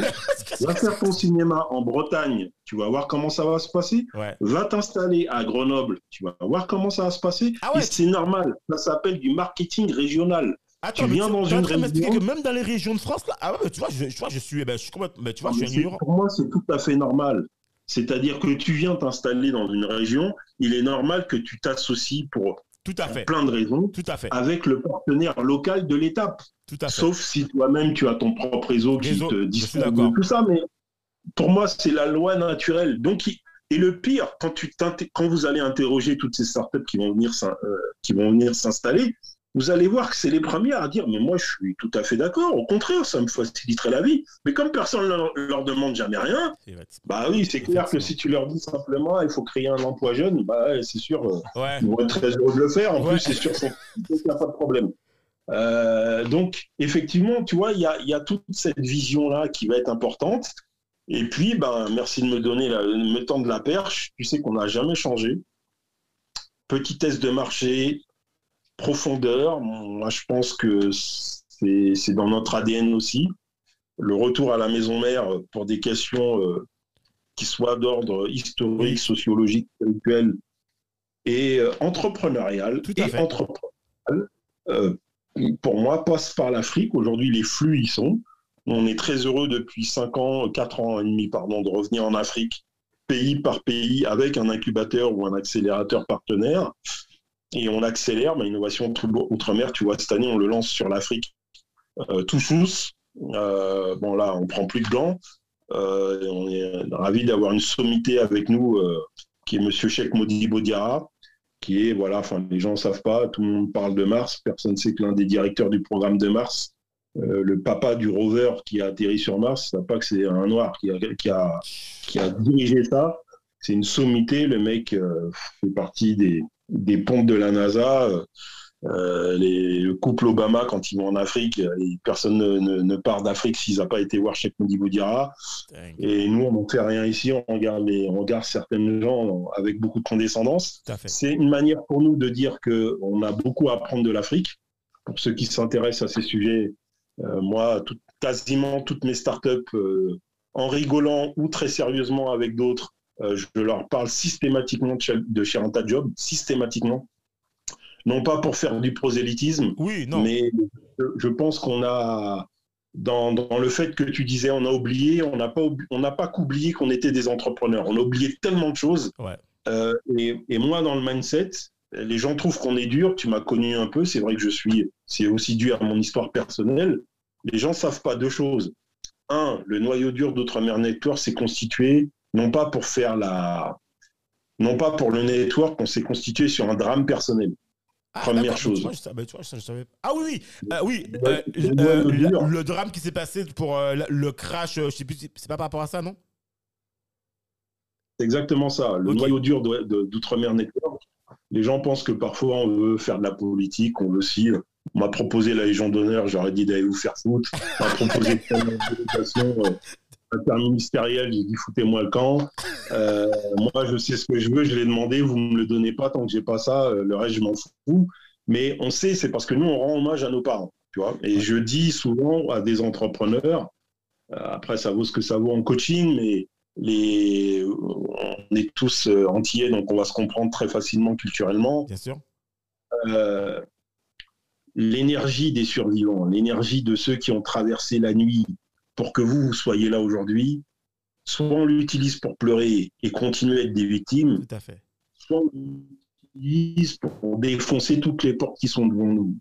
Et ben, si on utilise la deuxième solution, je dis pas qu'on va tout résoudre tous les problèmes, c'est faux. Mais je pense qu'on on sous-estime à quel point c'est surpuissant, tu vois. Ouais. Et ça, cette énergie-là, non seulement on n'a pas le droit de la gâcher, je dis souvent à des entrepreneurs, euh, ouais, c'est dur, mais il y a des gens qui ont connu l'enfer avant toi, pour toi. Donc là, c'est pas le temps de la pleurniche institutionnelle, là. Tout à fait. C'est le temps de la baston. Ouais. Et au contraire, le- ce que je vous ai dit en début de- de- d'entretien, il y a des grands pontes de l'industrie qui se sont battus à nos côtés parce qu'on leur a montré qu'on a mouillé la chemise. Ouais. Moi, il y a des gens qui viennent me voir, qui gueulent après nous parce qu'au bout de deux mails, on leur a pas répondu, c'est intolérable, c'est bon, ok, mais t'ai fait perdre de l'argent, je t'ai fait perdre un peu de temps peut-être, mais ok, si tu te bats, nous, on va se taper avec toi. Aucun problème, même si on n'est pas actionnaire chez toi.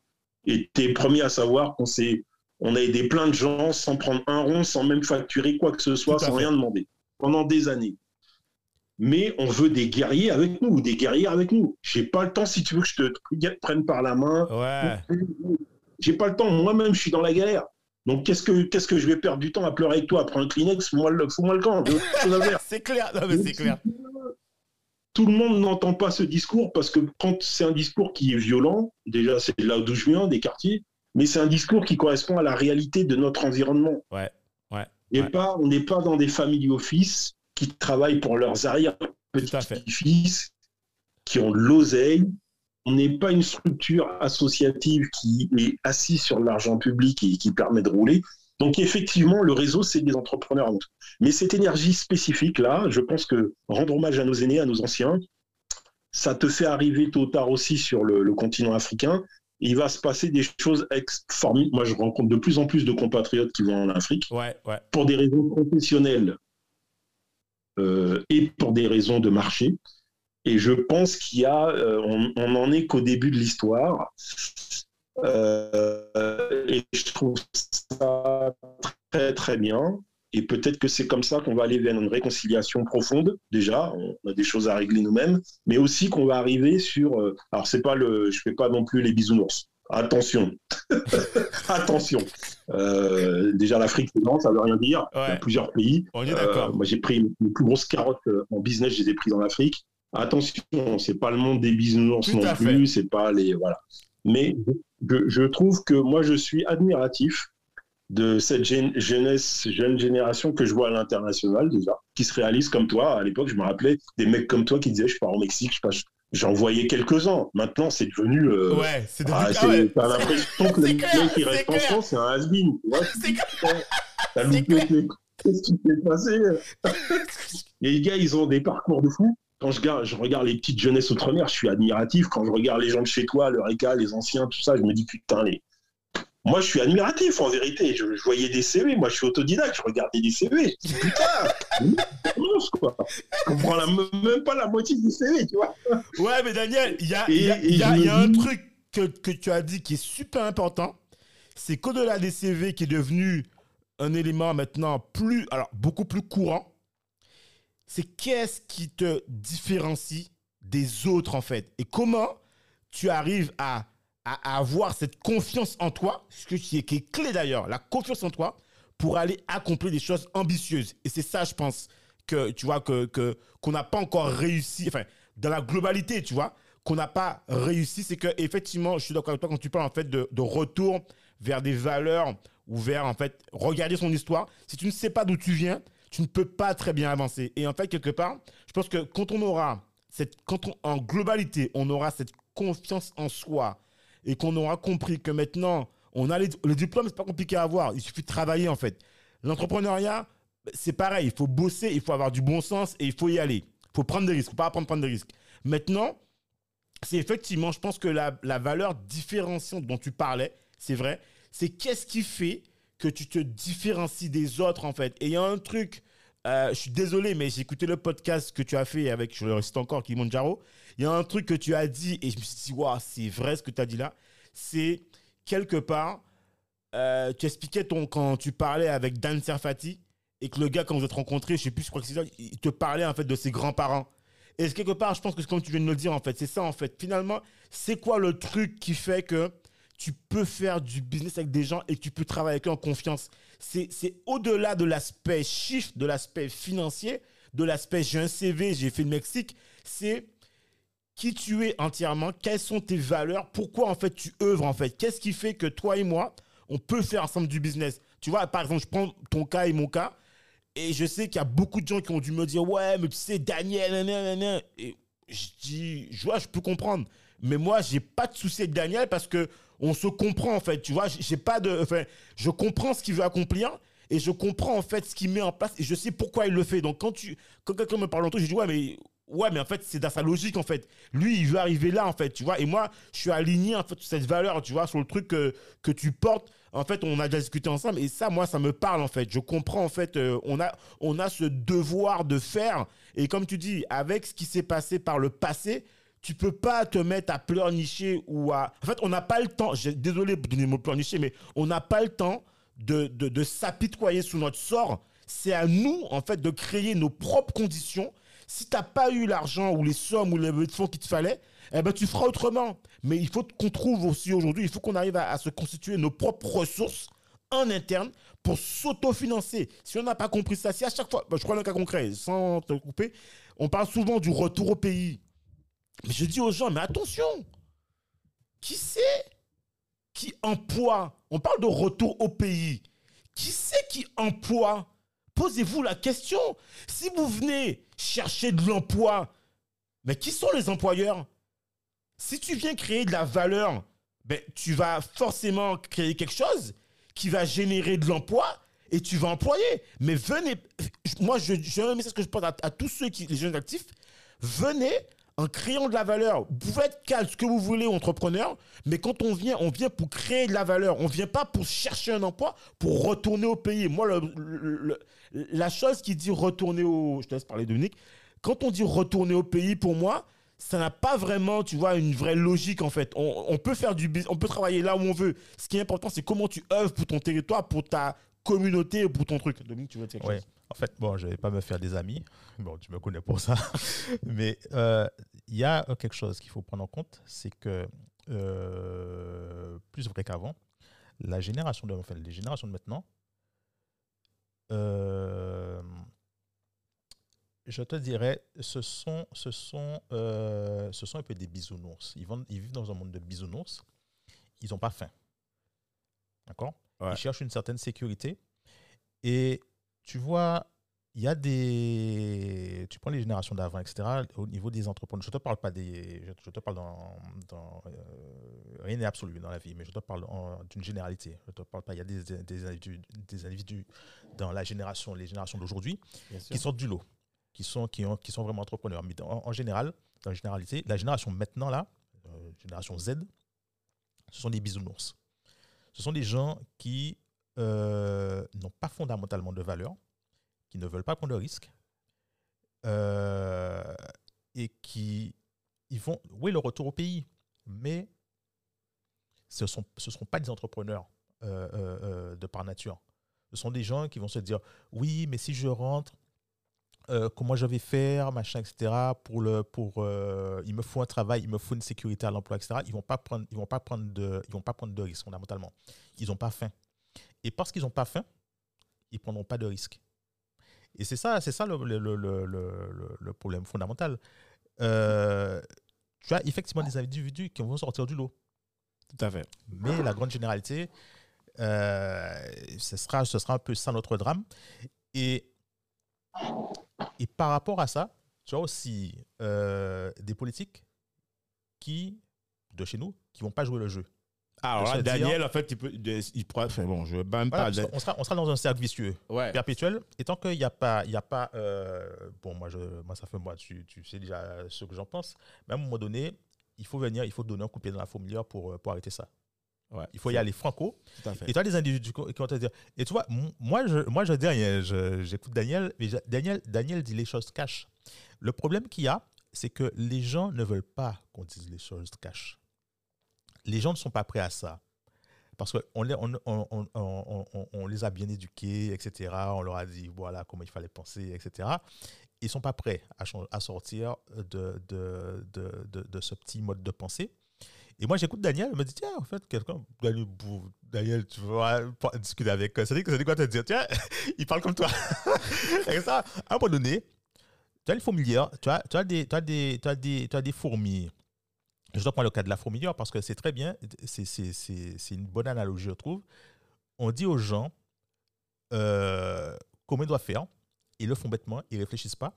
Et en fait, tu, tu es dans un cercle vicieux qui se perpétue, qui se perpétue avec les, avec les, donc, euh, notamment les politiques. Et à un moment donné, il faut donner un coup dans la fourmilière pour dire, écoutez, il est temps de prendre des risques. Il est, temps- il est temps de prendre des risques. Donc, Voilà, on verra ce que ça donnera. Ouais, ouais. Le- les risques vont être repris, je pense. Bon, ben, Daniel, on est sur la fin, on te laisse. après, après, après, vous savez, il y a bon, il faut pas être trop dur non plus. Oui, Euh, tout, tout le monde peut pas être entrepreneur. tout à fait, Il faut- clairement. Il faut euh, accepter Oui, qu'il y ait des gens. Au contraire, c'est très bien. Il y a des gens qui reviennent au pays, ils en ont besoin. Tout à Je trouve ça très bien, moi, que des jeunes aient envie de se réaliser et ne considèrent plus du tout le pays comme une voie de garage, mais une voie de réalisation. Et ça, je trouve ça merveilleux. Après, effectivement, il faut de l'exigence. Et euh, même si c'est, moi, je dis que vous êtes des héros, hein, les entrepreneurs euh, en territoire insulaire et sur nos territoires. Quand je vois des petits à côté de moi Station F, là, qui, qui pleurnichent parce que euh, ils, ils ont trois, quatre difficultés, je me dis, mais mon Dieu, si tu savais. Euh, ça, c'est peanuts. Donc voilà, il faut, faut, faut, faut pas lâcher l'affaire. Il y a des, euh, je sais que c'est très dur. Capitalistiquement, Ouais. euh, bon, je vais, je vais pas vendre la peau de l'ours, mais il y a quelques solutions qui arrivent là. En Oh. fin d'année, on va, on va, on va commencer à rigoler. Euh, et puis, je pense qu'avec le temps, je suis assez positif avec le temps et confiant. C'est-à-dire que je pense que plus il y aura des Ingrid, plus il y aura des frères Maramalingon, plus il y aura des José, plus il y aura des, des success stories comme ça, Ouais. des, euh, des Angélique, plus il y aura des euh, voilà, Jean-Bernard Bois. inspirer les autres. Je rappelle euh, Cédric Jean-Bernard? Le mec, il a sorti son drone, son hélicoptère drone avec une payload à 400 kilos. Pff, Moi, moi je, tu vois, je, je suis scotché. Ouais. le mec, il est déjà en Indonésie. Ouais. Donc lui, c'est plus le sujet. Moi, je me dis, plus on va avoir des mecs qui montent comme ça et des femmes qui montent comme ça, euh, plus avec le temps, on va commencer à, à- Déjà, les réseaux qui ont survécu vont commencer à se parler, à Tout à fait. travailler. Tout à fait. Et puis, ben, ça va monter en puissance. Et surtout, et surtout ce qu'il faut, message pour la jeunesse, il faut pas qu'on ait travaillé pour rien. Et donc, euh, l'ego mis à part, et même si les gens nous aiment pas ou on n'aime pas les gens, c'est pas très important. Ce qui est important, c'est que quand la nouvelle génération va être prête, qu'ils se sentent pas obligés de recommencer tout à zéro Tout à fait. et que nous, les, les réseaux euh, plus matures, on ait l'humilité de leur faire la passe et de mettre Exactement.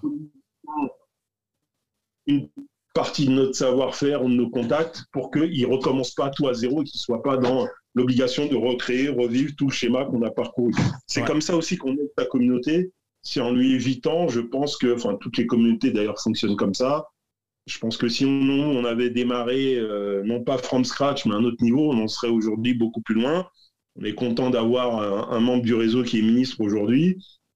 Mais euh, bon, ben, quand on regarde les, les copains, euh, euh, je me compare souvent, moi, au seul réseau qui m'intéresse, c'est Impact X à Londres. Ah. Euh, ben, Impact X, euh, ils ont commencé deux ans avant nous. Ils sont sur une logique de fundraising, ça fait trois ans avant nous. Ils en sont à leur deuxième fonds à 100 millions d'euros, hein. Euh, 100 millions de pounds. Et Après, nous, Daniel, on est hey, est d'accord que l'Angleterre, c'est pas, c'est pas la France. C'est-à-dire que, La City, un- c'est pas un- pareil. voilà, même en termes de, déjà l'écosystème londonien, c'est, c'est, tu vois? Et même en termes de, de mindset et de, d'acceptation, qu'on le dise clairement, je vais couper le truc dans l'art, euh, en termes d'acceptation de communauté, euh, on n'est pas dans les mêmes schémas, tu vois? Donc, euh, il y, a, il y a, enfin voilà quoi. Donc, euh, si on avait ça, euh, je pense que tu serais. Il y a des copains qui montent la voie, donc il faut, notre, notre devoir, c'est d'aller voir des gens comme ça, d'aller discuter avec eux, de regarder comment on peut se- s'entraider. Et puis voilà, il y a beaucoup de réseaux chinois aujourd'hui qui regardent les Outre-mer. Euh, Regardez ce qui se passe avec SoftBank. Regardez Ouais. bien ce que font les Japonais. Regardez bien comment ils attaquent l'Afrique et comment ils aimeraient regarder les Outre-mer. Euh, quand c'est coincé d'un côté, il faut aller de l'autre côté. hein, Il n'y a pas de souci. hein. donc euh, il faut être agile Faut aller voir les malin. opportunités. Et euh, voilà. Donc Ouais. force à la jeunesse. Et puis, euh, ben, lâchez rien. Et vous ferez mieux que vous réussirez là où on a échoué. Euh, et puis, un grand merci, moi je dis euh, personnel, à tous les copains du réseau et tous les amis euh, qui nous ont permis de tenir jusque-là. Euh, on échouera ou on gagnera, mais en tout cas, le mot d'ordre chez OMN, tu le connais, c'est personne ne recule. Tout à fait. Donc euh, voilà, on va continuer le combat. Moi, Daniel, pour le mot de la fin, je te dirais que c'est pas on échouera. Si on passera là, il faudra passer. Il y aura un mur, mais on sera devant le mur. On va le casser s'il le faut. Tu sais, Mais on sera là. dis toujours, t'es toujours dit, euh, et c'est ça, c'est ça. Tu sais, quand tu as un mur en face de toi, tu as plusieurs solutions. Soit tu le contournes, soit tu creuses en dessous, soit tu sautes par-dessus, soit tu le défonces. Voilà. Donc, tu as toujours une solution. Donc, euh, on trouvera toujours une solution pour, pour passer. Voilà. Donc, Daniel, en tout cas, on te remercie. euh, on te, tiens, on- bon, à te remercier, en fait, euh, ben, pour ta présence ben, dans le cadre de l'échange. Franchement, on est super content de t'avoir reçu. Et on, souhaite bon vent à, à Outreman at Work, à ONM, à toute l'équipe, à toutes les startups que tu accompagnes. Et franchement, euh, moi, si j'ai un mot de te dire, mais c'est respect, quoi. Respect. Et puis, euh, et puis je te dis, euh, en tout cas, alors, si tu passes, Ouais. comme. Alors, Dominique, toi, je- je te Non, mais il passera. Il passera. Dès que tu passes, t'as la famille, t'es chez nous, tu t'es accueilli. Je veux dire, cherche Ah, même je pas des obligé- Je suis locaux. obligé de passer, je suis obligé de passer. Voilà. Tu- quand tu viens ici, tu cherches pas de local, Daniel. Ton- ici, c'est la famille. T'as compris? Tu cherches Voilà. pas de. Voilà. Il n'y a pas de. Voilà. Donc, euh, pour nous, c'est c'est un plaisir de te recevoir. Et si tu veux faire un truc, il n'y a pas de souci, quoi. Eh ben, écoute, euh, merci pour l'invitation, ce sera fait. Et puis vous aussi, si vous êtes de passage à Paris, bah, réfléchissez pas euh, à la station, même si je suis pas là. euh, Ouais, mais on, on- on- là, moi- vous faites comme chez nous, il n'y a pas de problème. bon, je te remercie, Ah oui. Daniel. Et au plaisir. Ensemble, Au plaisir. Bye bye. Daniel, à bientôt. bien, gros big up, Merci encore, à Daniel. bientôt, Bye bye. au revoir. Merci de nous avoir écoutés jusqu'au bout. Afin de faire découvrir ce podcast, n'hésitez pas à nous laisser une note 5 étoiles avec un super commentaire sur Apple Podcast ou toute autre plateforme d'écoute. Enfin, si vous vous abonnez sur la newsletter onréinventelemonde.com, on vous enverra directement l'épisode avec des bonus. On vous dit à la semaine prochaine pour un nouvel épisode. Happy?